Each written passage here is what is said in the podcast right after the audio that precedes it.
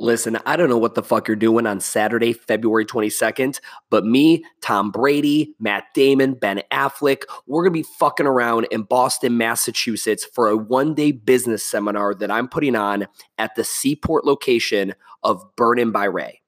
Now, those fuckers aren't actually coming. That would be dope though, but I'll be there. I'll fucking be there and that should be good enough because I'm doing a six hour business seminar from 12 to 6 p.m. and we'll do a social thing afterwards. We'll hang out and you know, you know, crack some beers and eat some food and all that good shit. But I'm doing a six hour business seminar that's going to cover sales, branding, and then the new marketing funnel. What I believe and what I've been installing in gyms, my own especially, that is going to flip the current day marketing funnel on its fucking face. And I'm beyond excited. This is going to be one of my biggest things I'm pushing in 2020 is the new marketing funnel for micro gyms. I'll be going over that thing in complete depth in Boston at Burnin' by Ray, Saturday, February 22nd from 12 to 6 p.m.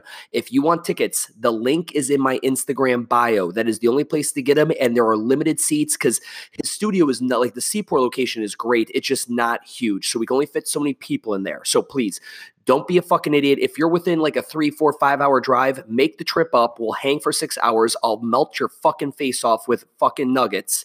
And then afterwards, we'll go crack some beers, have a good time. So, guys, Saturday, February 22nd, Boston, Boston, Boston, fucking lobster eating Massachusetts. See you there.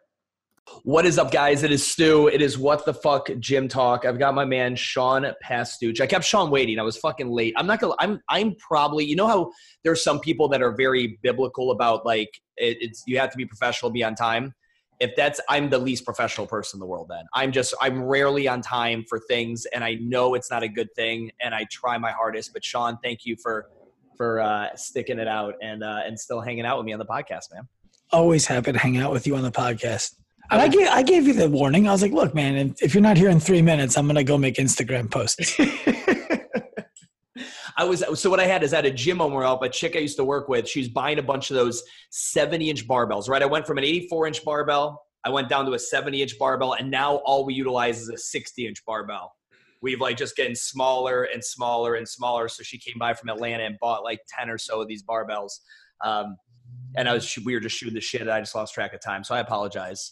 But now on you. You have been busy. You created an amazing online presence.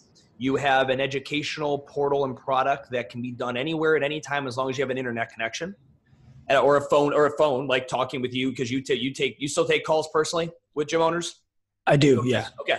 So i mean i'm going to be honest it's it's it's narrow i've narrowed that down to really only taking calls from people who are working with us Got so it. that I can give them all of my attention. But I don't take, you know, but yeah, we take calls all the time. Fair enough. So you did all this, and you and me have talked all the time how amazing because you owned a brick and mortar uh, micro gym, and now you and me both have businesses that are digital, and we don't have that overhead. Our margins are far more impressive, and yet you went ahead and got another brick and mortar. Look at you, you're sitting in it now. I've seen pictures of it. It looks amazing, and then part of me is like, the fuck are you doing? Are you are you blowing up that big that you're just like, you know what? I need a tax write off. I need a fucking grand a month just to write off, right? So, what uh, was the idea with HQ here?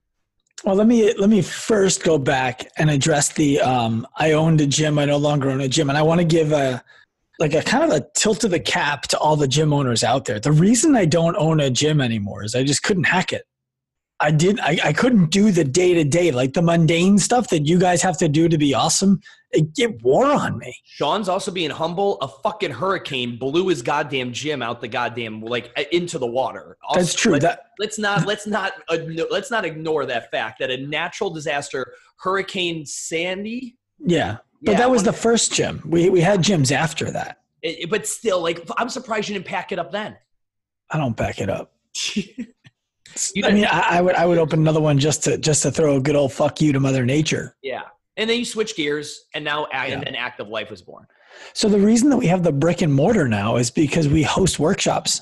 Yeah, and we were hosting them at other people's gyms, and it was it was going okay. But I was like, if we're going to do this with any kind of regularity, we need our own spot. Sure. So so I took out this brick and mortar. I pay full rent every month. I'll probably use it what 32 days this year and it is what it is. I love it, man. So what all like what's all in there? Like I'm looking now. It looks like it's a good spot. You're recording podcast and content. You got a couple mics here. Like what all's in it? Without taking me on a virtual tour, just like give me the the uh, because I know these things you grow into them, right? As you figure out the model. What We're almost grown out of it really? already. Yeah, it's a good problem, but it's still a problem. So so the lease is day to day. I mean, like, we, what do you mean day to day? I didn't sign a lease. Whose fucking building is this? So what I did was I walked into a building. We I sold out a workshop series, okay. four workshops. I sold it out in July. And the first workshop was in September and we did it at my buddy's gym and it was fine. But I didn't want to keep on doing them at his gym and I wanted to move them to Thursdays and Fridays for future groups. So I'm like I need a I need a spot. And the next workshop was coming in January. And I didn't have one. And if you're in New York looking for real estate, you need very, very specific zoning. And that zoning could take six months, a year, two years to get. And I'm like, damn, I need to find a space that already has the zoning and is down to rent. Yeah. So I walked into a co working space and I basically told them, like, look, you guys have 9,000 square feet across the street from here, and you have 12,000 square feet here, and 6,000 of your 12,000 is vastly underutilized. I think if we turned it into a gym, made it a fitness co working space, it would crush. Or at least do better than it's doing right now. Yeah. And I convinced them that that was true. We're going to make that true. But in the meantime, I have a gym to host my workshops. Okay. So the current location you've got, this brick and mortar, is is this mainly going to house the people who have taken the on the um, the opportunity, the liability, the uh, the of your pro path. Your pro path is expensive, it's exclusive, and it's it's it's it's work, right? Is this what your place is going to be for mainly those guys, or is this like for pretty much anybody? It's only for hosting pro path workshops. Cool. That's I, the whole point. It. I love. I mean, like we we we sold. uh Right now, we're at like thirty six or thirty seven gyms who are in it. The goal is to be at one hundred twenty in 2020 and okay. once we're there, I mean, we'll we'll need to have workshops on a regular basis. I love it, dude. I love it. How many people are enrolled in ProPath right now? Thirty six gyms. It's fucking a great. So yeah. it's it's more B two B. It's not really B two C then. Like you're like a, a gym enrolls in ProPath, and I'm assuming their staff is involved in it as well. Yeah. So I'll explain to you what the ProPath is. I'll keep it simple. So the ProPath is when a gym wants to be a part of our vision that the gym is the healthcare clinic of the future and the coach is the healthcare provider of the future essentially what we're doing is we're teaching the owners how to enable their coaches to create high value and make a big income as a coach by helping people finally get in the best shape of their life without getting hurt and by getting out of pain without going to the doctor or missing the gym. Yep. It's a four phase program. We educate the coaches on how to assess, how to correct, how to sell, how to market. And our other job is just to make sure that the gym owner doesn't get in the coach's way. So everybody wins. I want everyone to understand something. One of the reasons I like Sean so much because of his brand, you know, I have heard Sean literally use that same exact descriptor over and over. Get you, you know, get it so taking people who are in pain so they don't have to go to the doctor and they don't have to miss the gym. And at some point, my guess is Sean, that was not like that's you would add like years ago people ask what's active life or action you probably had some really long convoluted bullshit fucking cumbersome answer and then eventually you boiled it down what do people want they don't have to go to the fucking doctor and they don't want to have to miss the gym and it was like eureka that's what we fucking do Yep, and I've heard dude. you you stick to it like it's fucking it is literally like reactive. It's like an instinct. It's a gut reaction when someone's asked about active life. I've never heard you describe it another way without bringing out those two very strong sound bites and I love that. And and I learned that from a guy named uh, Sharran Srivatsaa. He was yes, Sir, Sharran Srivatsaa. Okay, he owns a company called Kingston Lane. He teaches real estate brokers how to do their job better. And essentially, what he said is, he's like, you need to be able to tell me in ten seconds or less what your company does. Yep. And I'm I'm like, well, well, and he's like, no, no, no. Give me what is the thing that you do without the thing that they don't want to do. And that was it. And I was like, oh, okay. Well, we get people out of pain without going to the doctor or missing the gym. There's a lot of guys on that right now, like uh, Donald Miller, Story Brand. Yep. That's his entire thing, creating clarity in there. Like, you know, um, I'm a huge, huge fan of his stuff. Like in seven words or less, that's what I do with the gym owners. So, you know, hey, in seven words or less, what is it that you do better than anybody else? Go and watch Dude. grown, grow, watch grown adults shit their pants. One word. And one of the things I ask our clients is if if you could name one word that represents best the problem that your clients have, what is that one word that you solve? Because everything comes back to that one word, right? For us, it's confusion. You're out there hearing, I should pay my coaches four nines, but nobody wants to sell personal training sessions. It's weird. I Yeah. can't believe it. They don't want to work for 30 bucks. Right? It's Yep. and then and then they go somewhere else and they hear, oh, you should pay your coaches 50%. And then they go somewhere else and they hear you should do this, you should do that. I'm like, no, no, no. Everyone's giving you stuff from a random variety of places. Let's come up with what you really need to make. How do we know what the answer to that question is? We don't care what your coaches make after that. Yeah. Put your pick away. It's not a measuring contest. hundred a hundred percent. It's uh, it's so funny, man. You know, we've talked on each other's podcasts now for a couple years now, and we, we obviously uh, we jam off air, you know, text, and we've done our stuff together, which we we need to do more of here.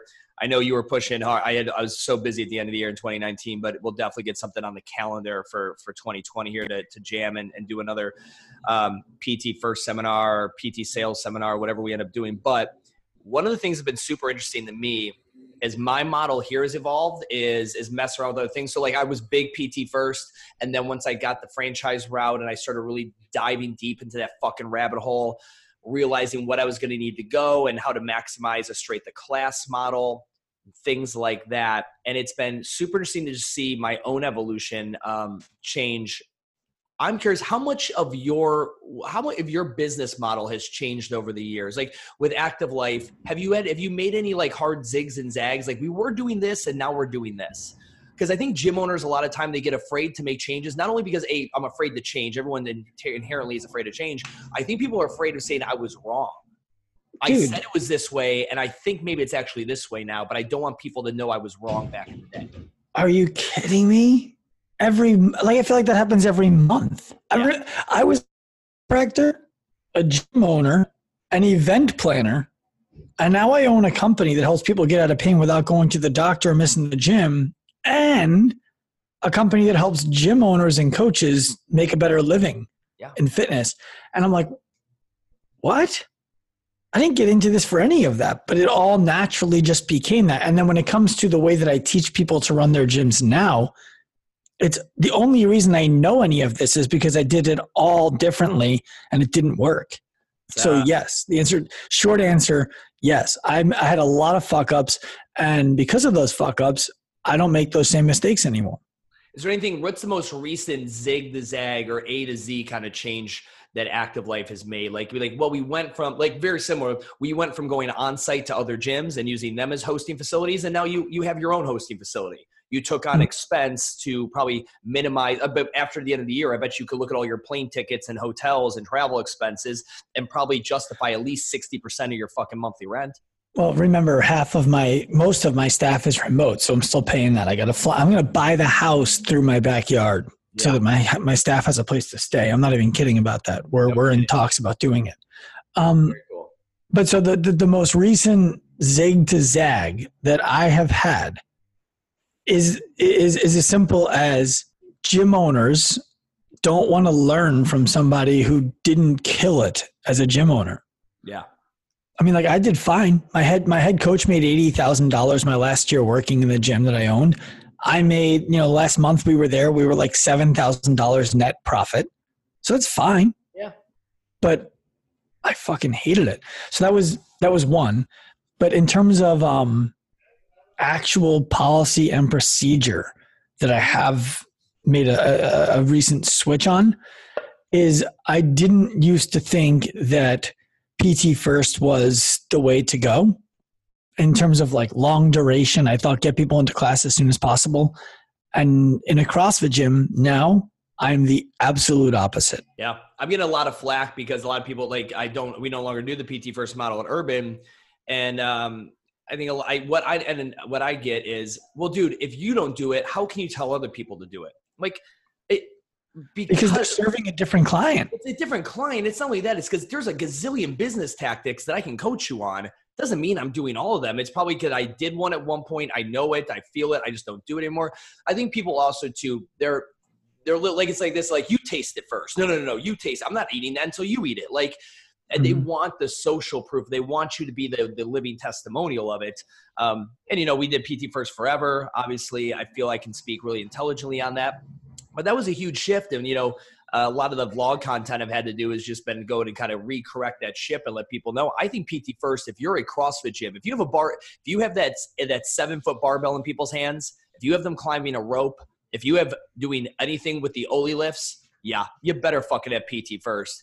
If you're an Orange Theory gym, I don't think you probably need PT first. And honestly, your 1,800 square foot studio per- prevents it, prohibits well, it. So, so I would to answer what you're saying there. There's two things people need to understand that I think have some nuance to it, and one of them is that the most difficult part of owning a gym for most micro gym owners, from my experience at least, is where is my next client going to come from?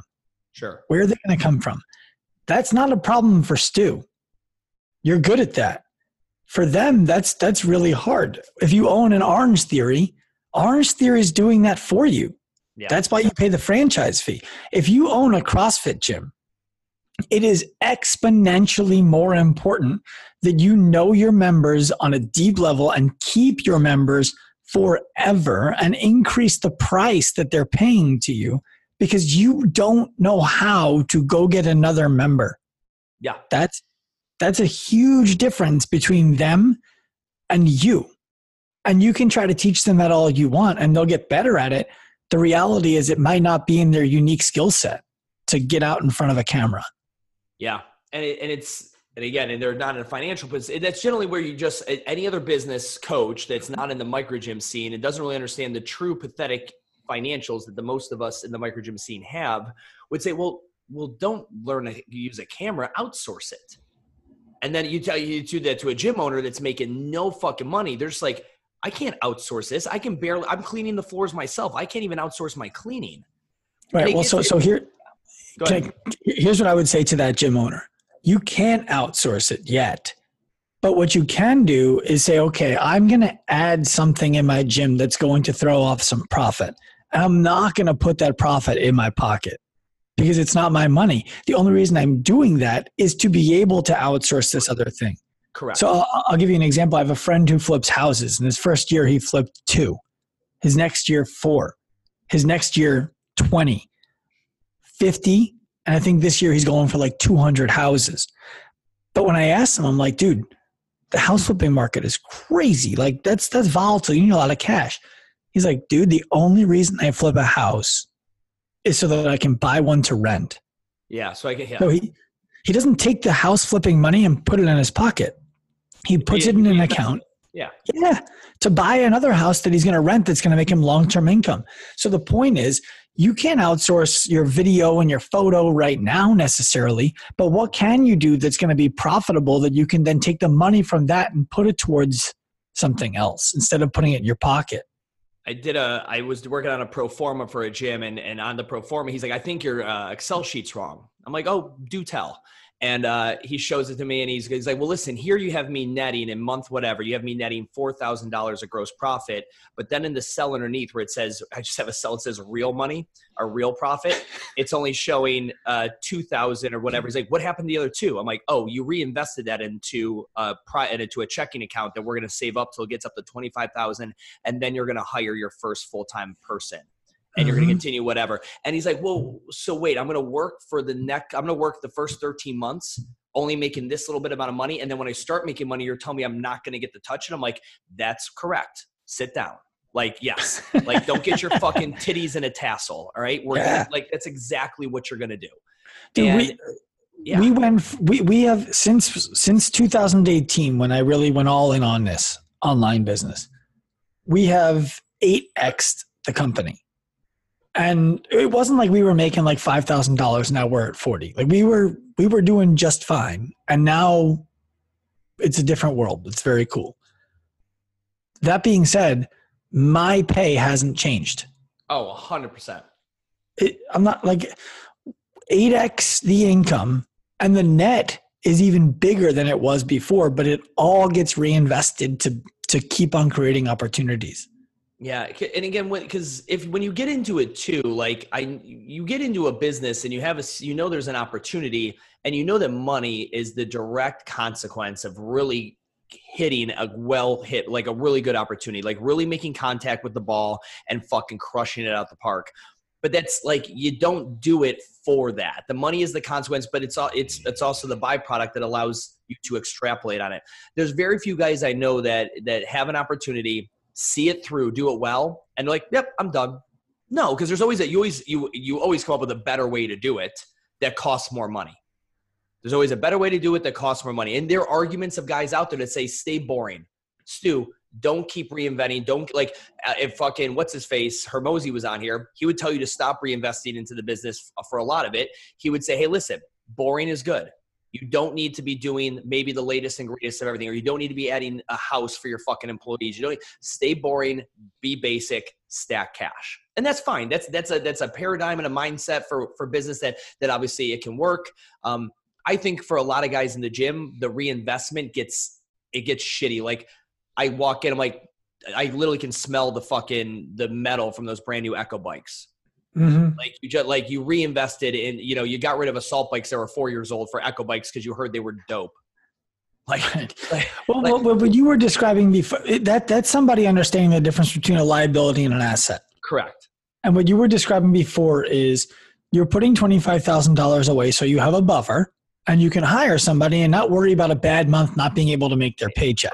And if that person does a good job, instead of having 25,000 in that account, you're going to be able to pay them and that account is still going to grow because they are making you more money than they cost. That's what makes them an asset and not a liability.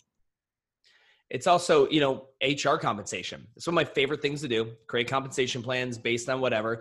And good compensation plans pay for themselves. There's a mix of, you know, for a lot, the most popular ones I create now are uh, salary plus performance. Right? How do you do that? So come up with a, you know, like a global gym. One of my favorite ones we create. We create a base salary, and we call it like the safety nest egg. Like it's the amount of money that that individual at that point in their life, with the current demographic, what they need to pay rent, eat food, go and get some beers on the weekend. It's like comfortable, but sure as fuck not satisfied. And then on top of that, at Global Gym, we obviously you remember this, you were there. You performance based pay was the majority, and at the end of the day, a paycheck would typically look like thirty percent to 40% mm-hmm. percent mm hmm is your base. Like whatever you took home monthly, 30 to 40% was your base salary. The, the fucking lion share was performance based. If you had a shitty sales month, you weren't going to completely fucking die. You weren't like you little, you know, you could make, you can make your car payment maybe. You can mm-hmm. pay your rent. So you weren't living in that stressed out where like again, I think you and me probably could tell some stories of some guys who got fucking scat like completely stressed out over sales goals at Equinox and Gold's Gym and did some shady fucking shit to clients to hit yeah. goal. Right. Mm-hmm. So like that was the whole thing. Hey, I'm gonna pull four of your sessions this month and I'll train you next yeah. month. Cool. Dude, oh my God. My guys would post date checks like crazy. Like we'd have mm-hmm. people sign up at the end of the month and they had already hit goal. And they're like, um, okay, but here's the deal. I'm gonna let you start your sessions now, but I'm posting your check to the 15th of next month. That way on the 15th next month, it's like he had a bunch of deals hit that day that actually were from the month previous. Like just shady fucking shit. And so that was the idea. A base salary plus performance based to whatever degree that it looked like. And that was, you know, generally successful versus I was unfortunate. I went into a commission only for a while, and then I eventually, when I uh, got here to Charlotte and I, I, got into the big boy global gym scene, I got a, a base plus performance. But com- compensation models should pay for themselves. You should be able to track that as not an expense, you know, or liabilities. You put it an asset, or is what I just call it, is an investment. Well, so so so what you're describing is is for example, and make sure I'm understanding the number one thing we're looking to do right now is take our one-on-one client churn from 10% down to 5%. And we look at every single exit survey and the number one reason why people leave is because they're better. They're like I paid for I wanted this solved. It's solved. Good job. See you later. Yeah, I'm leaving now. Like my lo- like a lawyer. I paid you to make right. that problem go away. I don't have the problem anymore. I'll call you when I have another problem. Right. So what we understand is that there are still problems that they're dealing with that we didn't do a good job of explaining to them. So the problem that they felt is solved, but the problem that led to that problem might still be underlying. And so, in order to reduce our churn, we have somebody who we're putting in charge, who we're going to salary and say, look, this is your job. If you bring this down from 10% to 5%, this is your bonus. Here's your base to do the work. Sure. If it comes down, here's your bonus on the leftover profit. And if they did that in one year, we would profit almost $400,000 more. So it's like we can pay that person six figures. Sure. Is that what you're talking about? Yeah, that's essentially what it is. And I, I, think like a gym owner might hear this and hear those big numbers and instantly like write it off. But it, here's here's a great example at a micro gym level. Um, um, of a one single owner operator finally gets to the point where he's like, I want to invest in people HR wise. And mm-hmm. I said, okay, there's a 22 year old or 21 year old, someone in that low 20s, not married, no kids, no attachments kind of scenario that would work for a thousand dollars a month base salary plus you commission them performance based pay them on x x could be retention I, you know, created plans for based on retention goals, based on sales goals, PT, whatever you name it. Like you can you can write a performance plan for anything, a commission plan for anything, and now commission always pays for itself. It's not money out of your pocket; it's money taken from the new revenue earned, which still puts you at a net positive. Mm-hmm. So and let's say let's go to your favorite if it was four nines 45% would go to the coach right? 30% goes to the gym 25% would go into an account for taxes and overhead. And it, the gym is still making a 30% rev on something it, it beyond procuring the interest. So there's obviously cac cost uh, or client acquisition cost. Beyond that it's making a, a revenue share on something it didn't have to do. A coach did it. So uh, what i'm saying is you, one thing I think Globo Gym, I don't know how you feel about it. I feel it taught me different per- performance based pay models better than I would have ever known had I just started my own gym. I the learned most, that probably at best at Globo Gym.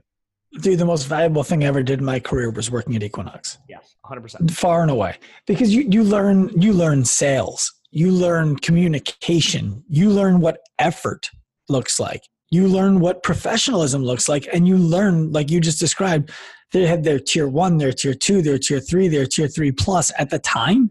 And the only, and, and there was part time and full time pay for each of those. Yeah. So I learned all about the pay structures and what it took to get more money, yeah. all of it. And, and, and just to make clear for everybody, as you describe me as uh, sarcastically liking four nines, I want to make sure that they understand I fucking hate four nines. I think it's I think it's one of the biggest problems in the fitness landscape period. It's a fucking disaster. It's a dumpster fire. I uh this is segues so well in the so I told myself I'm gonna get on this call with Sean today we're just gonna shoot the shit. We'll see where it goes. But one thing I want to make sure it goes to, I want to start a segment or like a piece of all my interviews with people, and you're the first one where we're gonna talk. Uh, there's a seat like a family guy. Peter Grit, like there's always this skit where Peter Griffin goes, you know what really grinds my gears? And like it'd be like him, like like I want to do, you know what really chaps my dick with Sean and Stu. Right? I want to know, Sean, inside our industry business, what is it? And it could be anyone. It could be another business ripping you off. It could be something you're seeing like four nines. It could be a gym mm-hmm. model you hate. It could be an Instagram style of posting that you're seeing people do you think is stupid. What is chapping your dick right now as a business owner in the fitness industry? The fitness industry is a, is a disaster. What's so, chopping my dick about it is that the most annoying thing you see on a given week where you're just like, fuck, I want to reach through the screen and punch that person or that company. um, yeah. So the thing that chops my dick the most in the fitness industry right now is that people think their coaches are the problem in their gym as opposed to looking at themselves as a problem in their gym. And that's why it's okay for them to pay him four nines. I'll make that simpler for you. The biggest problem, the thing that chaps my dick in the fitness industry, is that we undervalue it so much that nobody can stay in it. Yeah. Do you do you think regular? Uh, let me ask you. This is going off into a whole different thing, but I want to go deep into this rabbit hole. Do you think regulation, the fitness industry, would help with that, like a governing body? No shot. No shot. What would help in it was would be education because if, if people were educated on what they were really worth if they were if they were educated on why they needed to do the things that they need to do then they wouldn't accept less.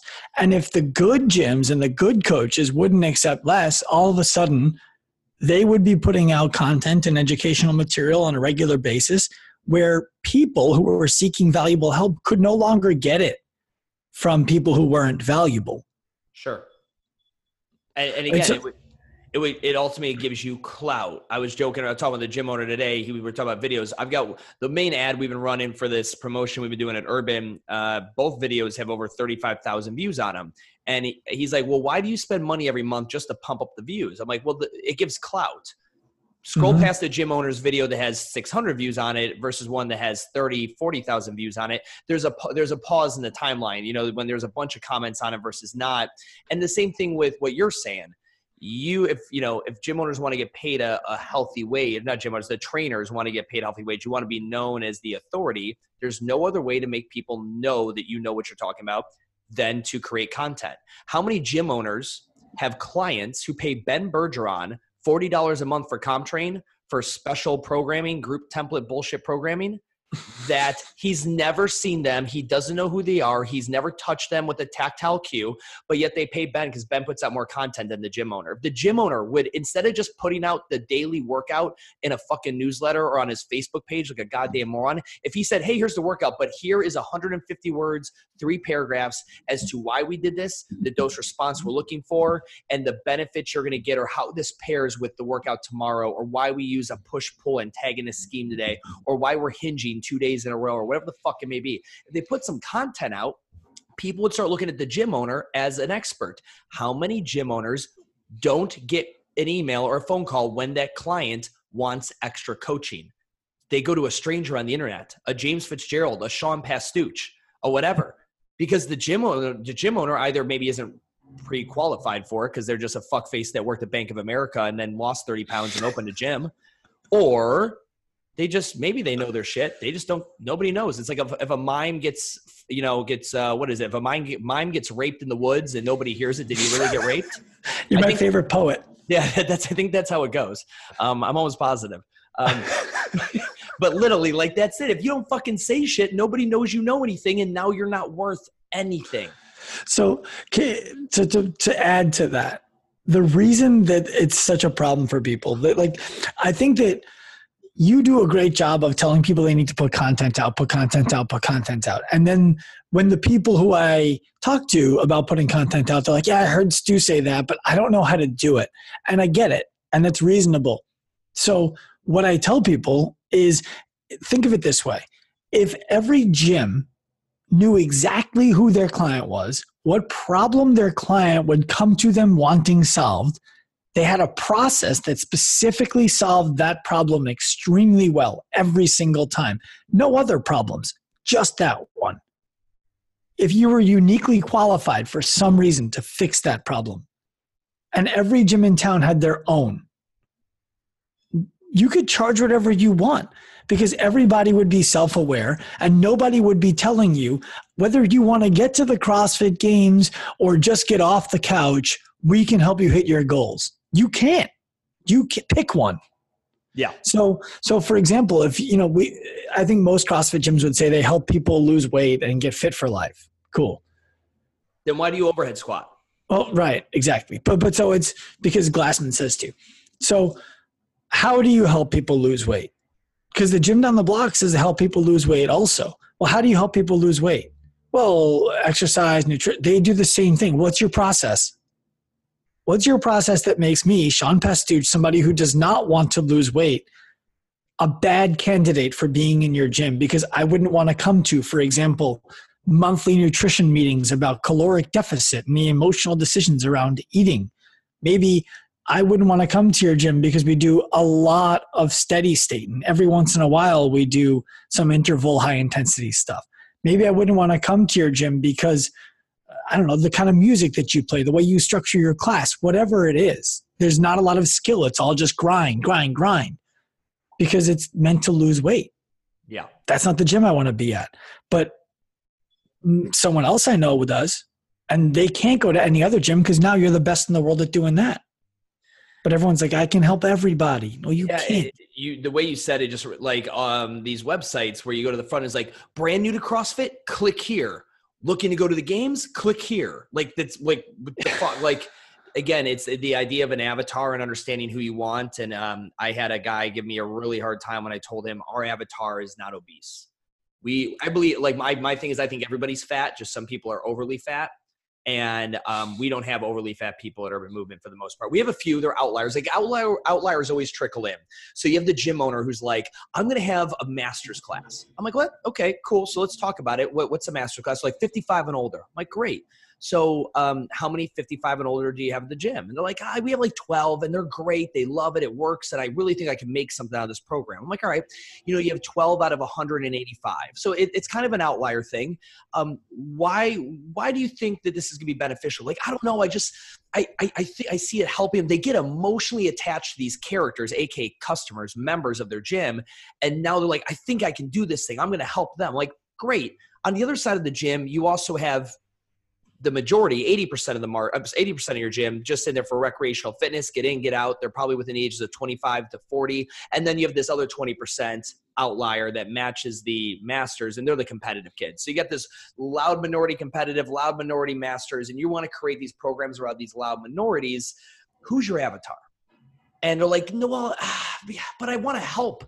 Like, I know you want to help, but I know Coop wrote a book called Help First. And not that you can't help, you can't create a business model around helping the masters and the competitive CrossFitter and the fucking the 80% that you have, which are the average person who want to get in that that 60 minute workout and get in and out, get out and get on with their life. Who are you going to serve? So I think you're actually giving them more credit than yeah. I would. Oh, and what 100%. I mean by that is I don't. Th- I don't think it's because they get emotionally attached to the 55 year old client. I think it's because they think the 55 year old client can afford it, would send their friends, and they would be able to make more money if they had a 55 year old class. Sure. Sure. And and, uh, and the, the yeah. mistake you were getting to it. The mistake is you you can't you can't market everything. You can't be great at everything. You can't process everything. What's the thing you do?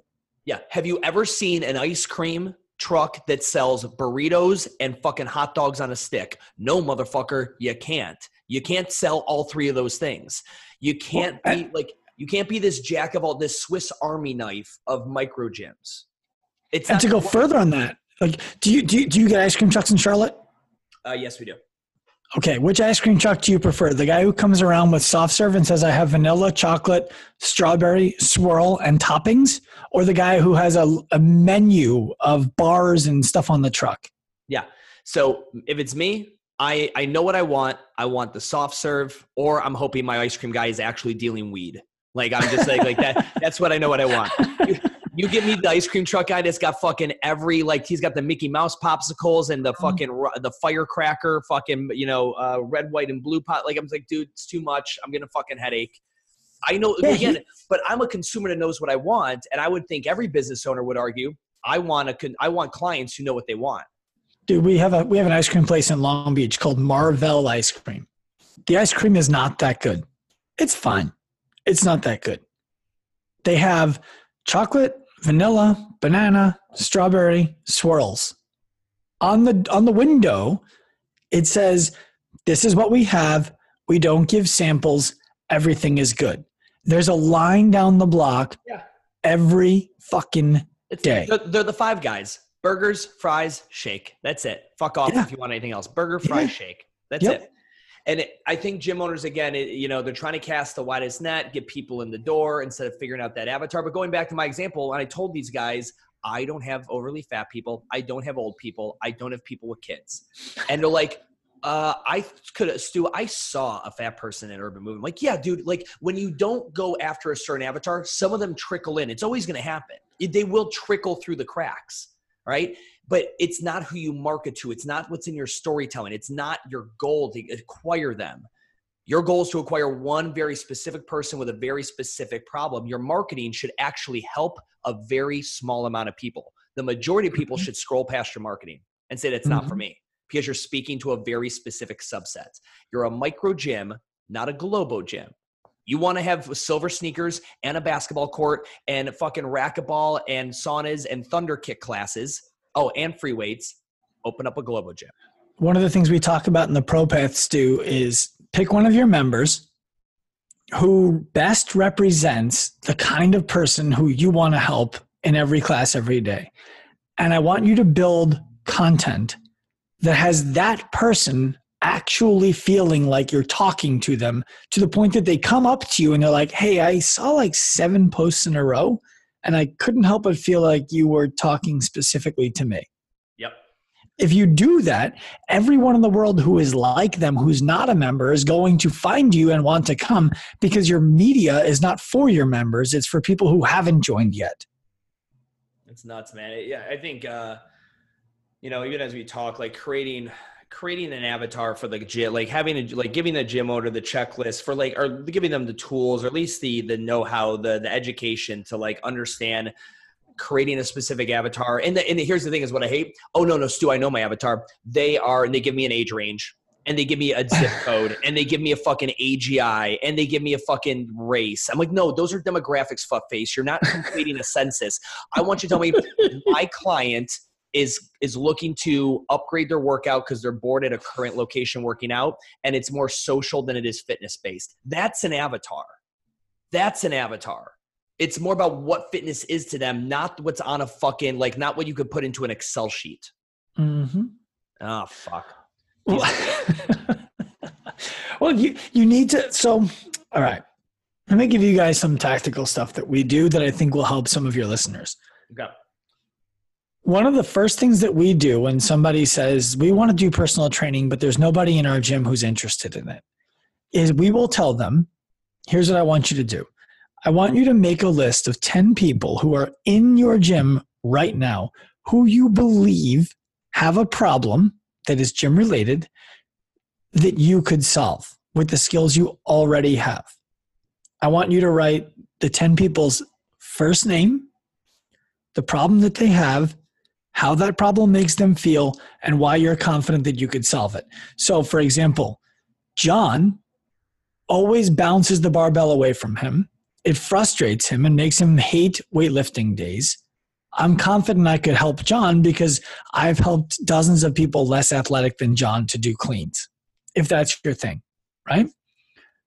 If you say that every day to yourself, you read your list every day and you see it happen, and you see John get frustrated and roll his eyes and twirl his head around, you think you're going to be able to not walk over now and say something to John?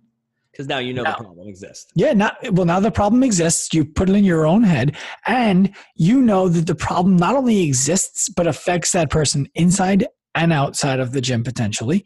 And then the only question left is, well, what do I say? So we give them six questions.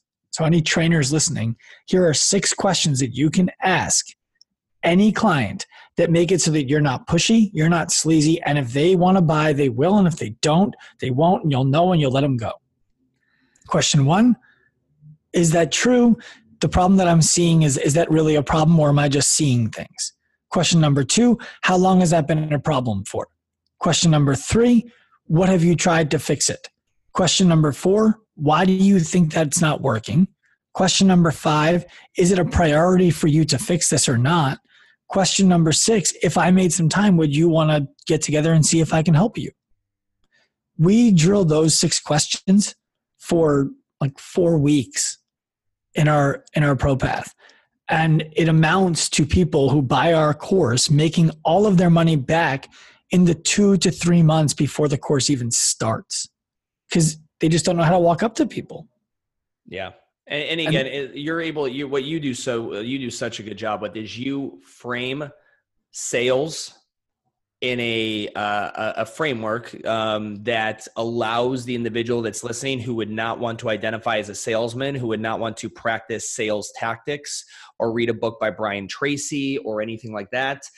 You you do such a good job framing it as just a solid conversation, more of a, like an inquisitive doctor, an inquisitive professional asking questions that any smart person that's in a fitness professional role would ask somebody.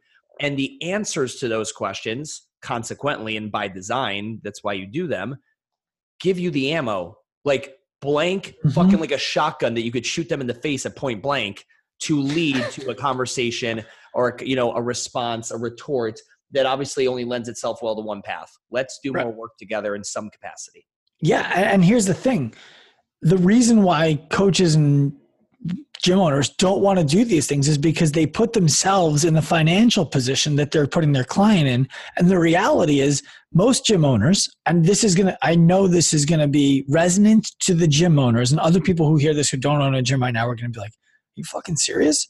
Most gym owners and many coaches, your, your, your coaches who are more full time, those people could not and would not pay to go to their own gym. Oh wow, yeah, that's that's think about let, it. Let that sit with everybody. They could not and would not pay to go to their own gym, even if they think it's great. They would be like, "Well, 175, 185 a month. That's I couldn't afford that. That's why I charge 120." Well, that's why you're getting people who can pay 120. Now, the other question is, would you pay 120? And they're like, "Ah, maybe not." Yeah. And it, no, like you would pay fucking 30, bro. You would pay 30 and go to the local commercial gym and do your own thing because you don't think that you need to be coached and because you don't make enough money to think about how you would budget 200 bucks a month to the gym and maybe another 100, 200 bucks a month for personal training and maybe another 150, 200 for nutrition coaching. You're like, I could never do that. I know. Ask any gym owner what $200 a month subscription they fucking have. Right. Like I literally, I again, I think I've told you this before. I hired Training Think Tank and Kyle Ruth to write personalized programming for me for two seventy five a month for two years. Mm-hmm. Why? Because I had never been a customer of a subscription based fitness service that costs more than 170 bucks. Mm-hmm. So I needed to feel that pain financially and what that like I wanted to know as a consumer. And you have these guys like I asked gym owners like like man I don't know why anyone wouldn't pay 180 for my gym. What do you pay 180 for a month, fuck face? what fucking subscription do you have where it takes that? I'm like, well, I don't. I'm like, then what? Then see what you're doing. Like, you don't understand the lens of the customer even. Well, what you just described was that people will people buy the way that they sell, and they sell the way yes. that they buy. Correct. So, so, so if you if you're listening and you're like, what does that mean? If I told you right now, give me ten thousand dollars right now, and in six months I'll give you back fifteen thousand dollars you would have to think about it. But in the real world, that's a phenomenal return on investment. Yep. It's like stupid good. Yes. But somebody who invests all the time, wouldn't you? Done. Think twice. Yeah. So you're going to buy the way that you sell. And now what that means is that if you think that what you do is so valuable, because you wouldn't buy something that you think is so valuable, you wouldn't sell it either. Smart words from a smart man. Sean, I appreciate it, man. I apologize. I got to hop on this next call at three, but I want to, uh, one thing I want to, I really, anyone listening, I, me and Sean will be jamming at some point off, off band here. And we'll, I don't know, we're going to do something. We're just going to fucking hang out somewhere at your, I want to come to your fucking HQ and vlog there and do something and make, and entice people to come hang out with us for the day and learn some shit. Summertime. Yeah, I need to get my fucking tan in, man. I need to get that vitamin D. Us gingers, we're tropical people, Sean. We need that would, vitamin D. I would be worried about taking you near the beach. I'll bring my SPF. Don't you fucking worry. All right. I get my moles checked. I'm not getting no melanoma ain't getting me. Melanoma ain't getting me. Um, dude, phenomenal. I uh, I really I appreciate you popping on, man.